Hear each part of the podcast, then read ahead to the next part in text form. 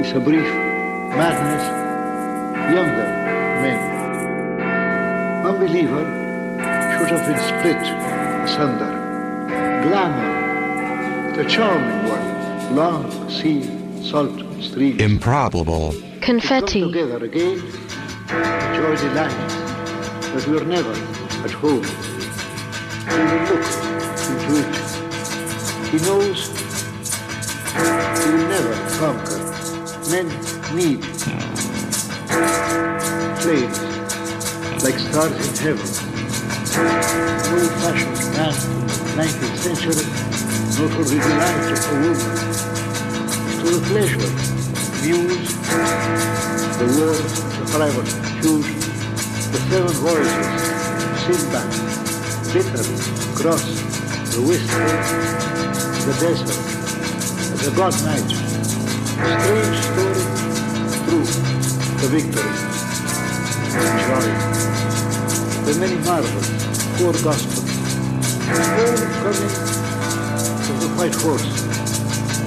I'm thinking Kipling, Ulysses, the melancholy, the magic, the sea, the mythology, the rider, far, five than that, from America, with ships, and yet we do not know them. Is in the past, or in heaven, or somewhere else. Thought of him is somehow breaking down. For God, our true Improbable. Confetti. Every man, the king, when they see a western, he knows that he will die the seafaring, the hero, lyric to his father. The the sun, the city, I do not want to prophesy like a frozen eye. Music to hear, the marvels of the perils, courage, we will defeat it. The moment it thrust itself through the book. The sailor, he no heart. Dead man, bird life, notes, not for the giving for free. The idea died to a strange metaphor. Creation, uh, the moonlight, justice, the sheriff, city that is death, sulking in the stands for the heart. In itself, a very interesting experiment. The of Troy. Tell me had forsaken him. The very first to live and die, the balance, the white horse. He thinks only joy delight of the white horse the seven voices, Sinbad, who live and die, melancholy, in itself, far higher than that. An unbeliever, for God, men need dead man, death, the victory. The seafaring, the mythology, the rider, all the voices of mankind, the many marvels, he thinks only lyric, a very interesting experiment, an angry man, the war, the Jude, if this is somehow breaking down, Ulysses, the moonlight, courage, is a brief madness, and thinking Kipling, bird-like notes, the marvels, the perils of the sea, whose tone is already known to them, the charming very first, the magic, the sea, justice, the sheriff, thousands of things, many things, long sea, streams. He knows that he will die his father. Music to hear our home like a frozen ice. to trust himself through the book and to take it. The the the the the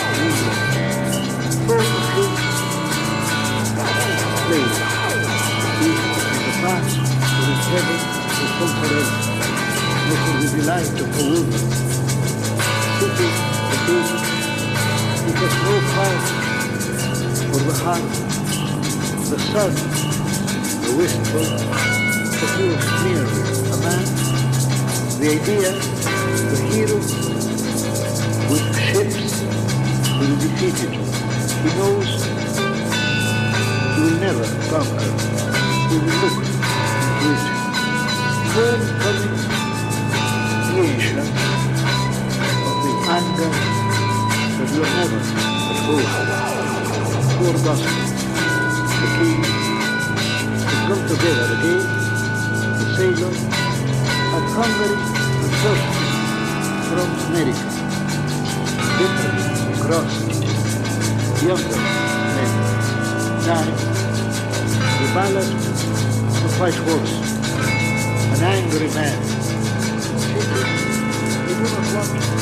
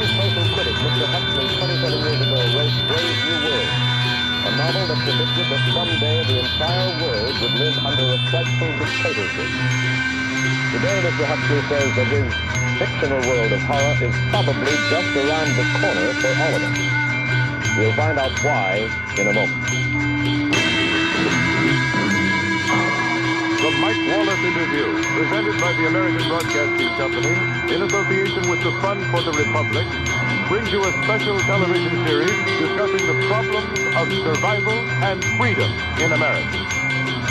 Good evening. I'm Mike Wallace. Tonight's guest, Aldous Huxley, is a man of letters, as disturbing as he is distinguished. Born in England, now a resident of California, Mr. Huxley has written some of the most electric novels and social criticism of this century. He's just finished a series of essays called Enemies of Freedom, in which he outlines and defines some of the threats to our freedom in the United States. And Mr. Huxley, right off the bat, let me ask you this. As you see it, who and what are the enemies of freedom here in the United States? Well, I don't think you can say who in the United States. I don't think there are any sinister persons deliberately trying to rob people of their freedom. But I do think, uh, first of all, that there are a number of impersonal forces which are pushing in the direction of less and less freedom. And I also think that there are a number of technological devices which anybody who wishes to use can use to accelerate this process of going away from freedom, of imposing control. Well, what are these forces and these devices?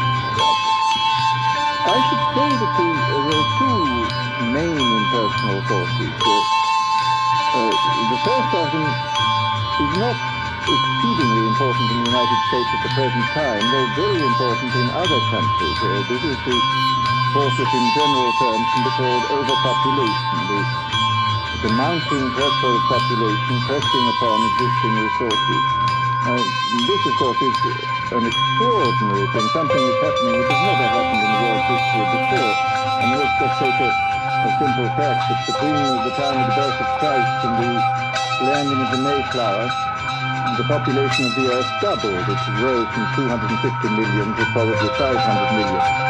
Today, the population of the Earth is rising at such a rate that it will double in half a century. Well, why should overpopulation work to diminish our freedom? Ways. I mean, the, the um, experts in the field, like Harrison Brown, for example, pointed out that in the underdeveloped countries, actually the standard of living is at present falling. The people have less to eat and less goods per capita than they had 50 years ago. And as the position of these countries, the economic position becomes more and more precarious, obviously the central government has to take over more and more responsibility for keeping the ship of state on even keel. And then, of course, you're likely to get um, social unrest under such conditions, with again an, uh, uh, an intervention of the central government. But I think that one sees here a pattern which seems to be pushing very strongly towards a totalitarian regime. And unfortunately, as in all these uh, underdeveloped countries, the only highly organized political party is the Communist Party. It, it looks rather as though they will be the heirs to this uh, uh, unfortunate process, because they will step into the power, position of power. Well, then, ironically enough, one of the greatest forces against communism in the world, the Catholic Church, according to your thesis, would seem to be pushing us directly into the hands of the communists because they are against birth control. Well, I think this strange paradox probably is true. There is a, it's a, an extraordinary situation, actually. I mean, it, one has to look at it, of course, from a biological point of view. The whole essence of, uh, of biological life on Earth is a question of balance, and what we have done is to practice death control in a most uh, intensive manner without uh, balancing this with uh, birth control at the other end. Constantly the uh, birth rates remain as high as they were, and death rates have fallen substantially. All right, then, so much for the time being anyway for overpopulation. Another force that is diminishing our freedom. But another force which I think is very strongly operative in this country is the source of what may be called over-organization. Uh, as technology becomes more and more complicated, it becomes necessary to have more and more elaborate organizations, more hierarchical organizations. And incidentally, the advance of technology has been accompanied by an advance in the science of organization. It's now possible to make organizations on a larger scale than was ever possible before. And so you have more and more people living their lives out as subordinates in these hierarchical systems controlled by bureaucracies, either the bureaucracies of big business or the bureaucracies of big government. Now, the devices that you were talking about, are there specific devices or uh, methods of communication which diminish our freedoms in addition to overpopulation and over-organization? Well, there are certainly devices which can be used in this way. I mean, let us uh, take, uh, a piece of very recent and very painful history is the uh, propaganda used by Hitler, which was incredibly effective. I mean, that, what were Hitler's methods? Hitler used terror on the one kind, brute force on the one hand, but he also used a very efficient uh, form of, uh, of propaganda, which uh, he was using every modern device at that time. He didn't have TV, but he had the, the radio, which he used to the fullest extent, and was able to uh, impose his will on an immense mass of people. I mean, the Germans were highly educated people. Well, we're aware of all this, but how do you equate Hitler's use of propaganda with the way that propaganda, if you will, is used, let us say, here in the United States? Are you suggesting that... Uh, no, needless to say, it's not being used in this way now. But uh, uh, the point is, it seems to me, that there are, are methods at present available, methods superior in some respects to, to Hitler's method, which could be used in a bad situation. I mean, I, well, what I feel very strongly is that we mustn't be caught by surprise by our own advancing technology. This has happened again and again in history, that technology has advanced and this changes social conditions, and suddenly people have found themselves in a situation which they didn't foresee and doing all sorts of things they didn't really want to do. Well, now, what do you mean? Do you mean that we, we develop our television, but we don't know how to use it correctly? Is that the point that you're making? Well, at present, the television, I think, is being used uh, quite harmlessly. It's being used, I think, uh, I would feel it's being used too much to distract everybody all the time. But I mean, imagine, uh, which must be the situation in all communist countries where the television, where it exists, is always saying the same thing the whole time. It's always driving along. It's not creating a wide creating a one-pointed running in of a single idea all the time. So you're talking about the potential misuse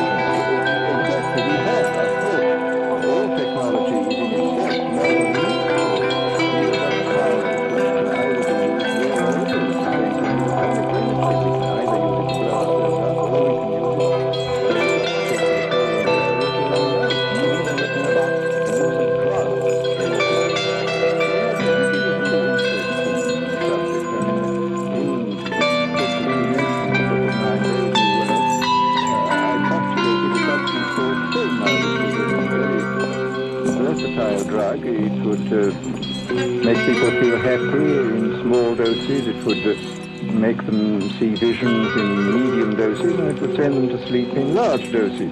Well, I don't think uh, such a drug exists now, nor do I think it will ever exist. But we do have drugs which will do some of these things, and I think it's quite on the cards that we may have drugs which will profoundly change uh, our mental state uh, without doing us any harm. I mean, this is the, the pharmacological revolution which has taken place, that we have now powerful mind-changing drugs that, physiologically speaking, are almost costly. I mean, they are not like opium or like coca, uh, cocaine, which uh, do change the state of mind, but they leave terrible results physiologically and morally. Mr. Huxley, in your new essay, you state that these various enemies of freedom are pushing us toward a real-life, brave new world, and you say that it's awaiting us just around the corner. First of all, can you detail for us what light in this brave new world that you fear so much, what light might be like?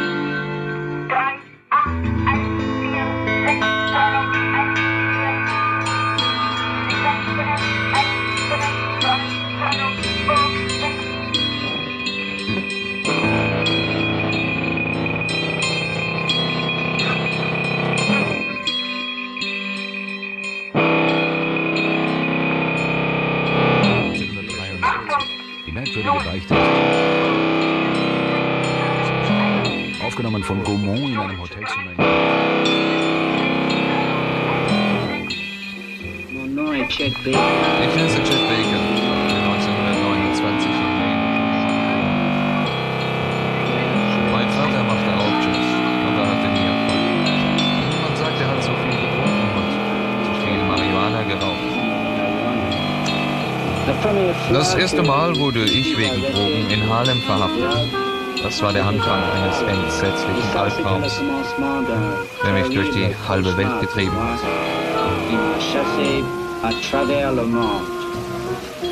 Ich weiß bestens, dass eine Menge Jatzer den Drogentod gestorben sind. Zum Beispiel Billie Holiday.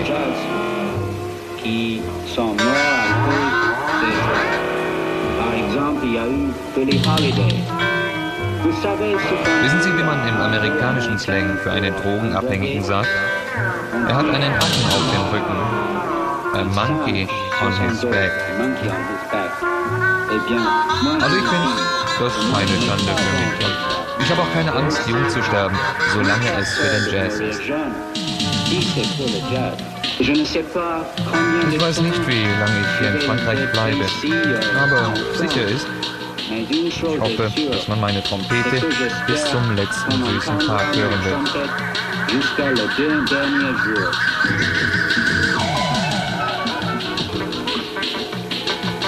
1963. Die merkwürdige Beichte des Chet Baker, der damals erst am Anfang seiner langen Tournee stand. Aufgenommen von Gaumont in einem Hotelzimmer in Quebec. Nom est Chet Baker. Bin 1929 in Yale, Roman geboren. Mein Vater machte auch Jazz, aber hatte nie Erfolg. Niemand sagt, er hat so viel getrunken und viel Marihuana geraucht. Das erste Mal wurde ich wegen Drogen in Harlem verhaftet. Das war der Anfang eines entsetzlichen Albtraums, der mich durch die halbe Welt getrieben hat. Ich weiß bestens, dass eine Menge Jatzer den Drogentod gestorben sind. Zum Beispiel Billie Holiday.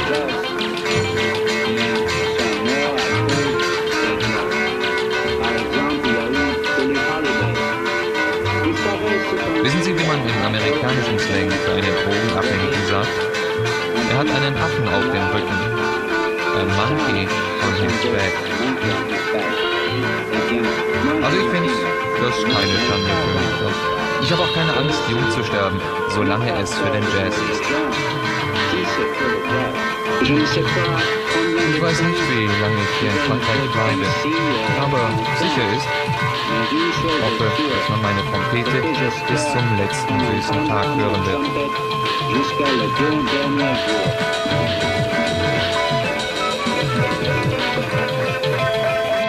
1963. Die merkwürdige Beichte des Chet Baker, der damals erst am Anfang seiner langen Tournee stand. Aufgenommen von Gaumont in einem Hotelzimmer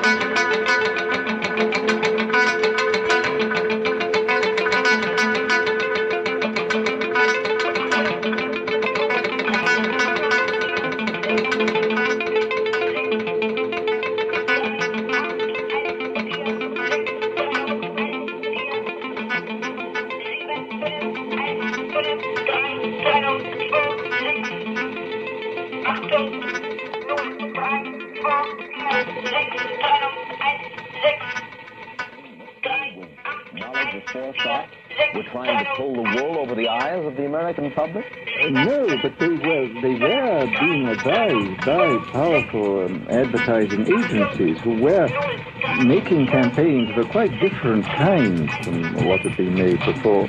And I think we shall see probably uh, all kinds of uh, new devices uh, coming into the picture. I mean, the, for example, this thing which got a good deal of publicity last autumn, subliminal projection.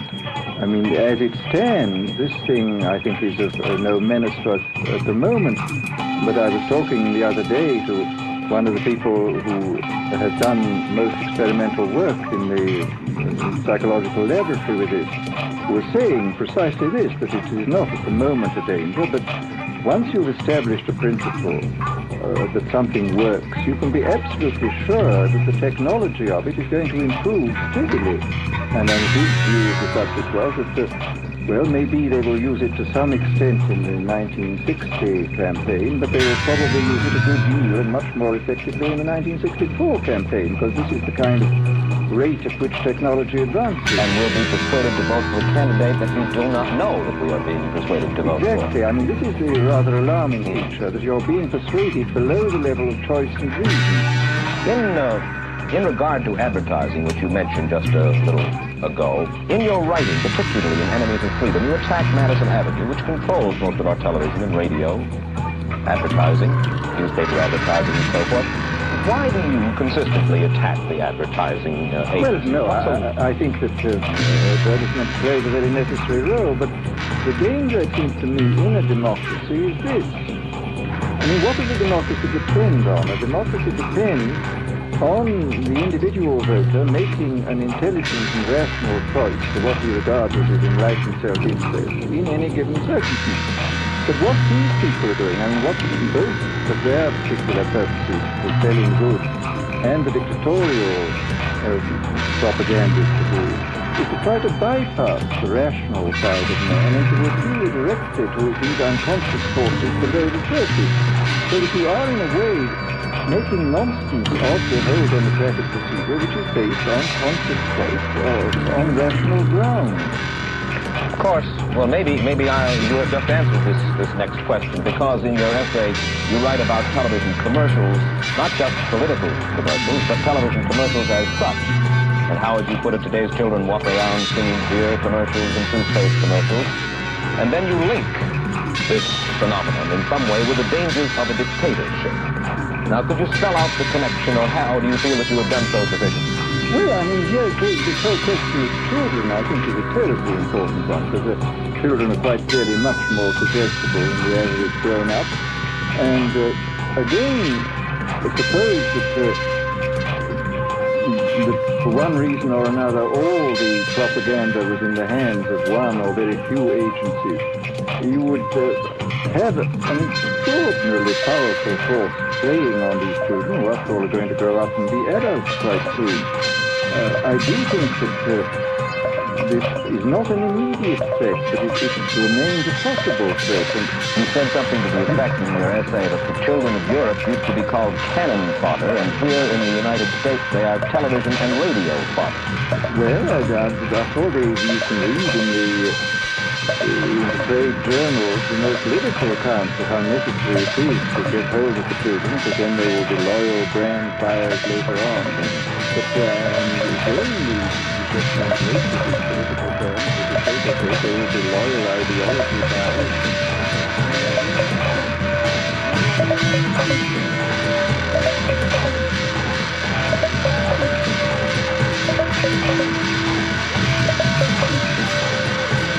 Thank you.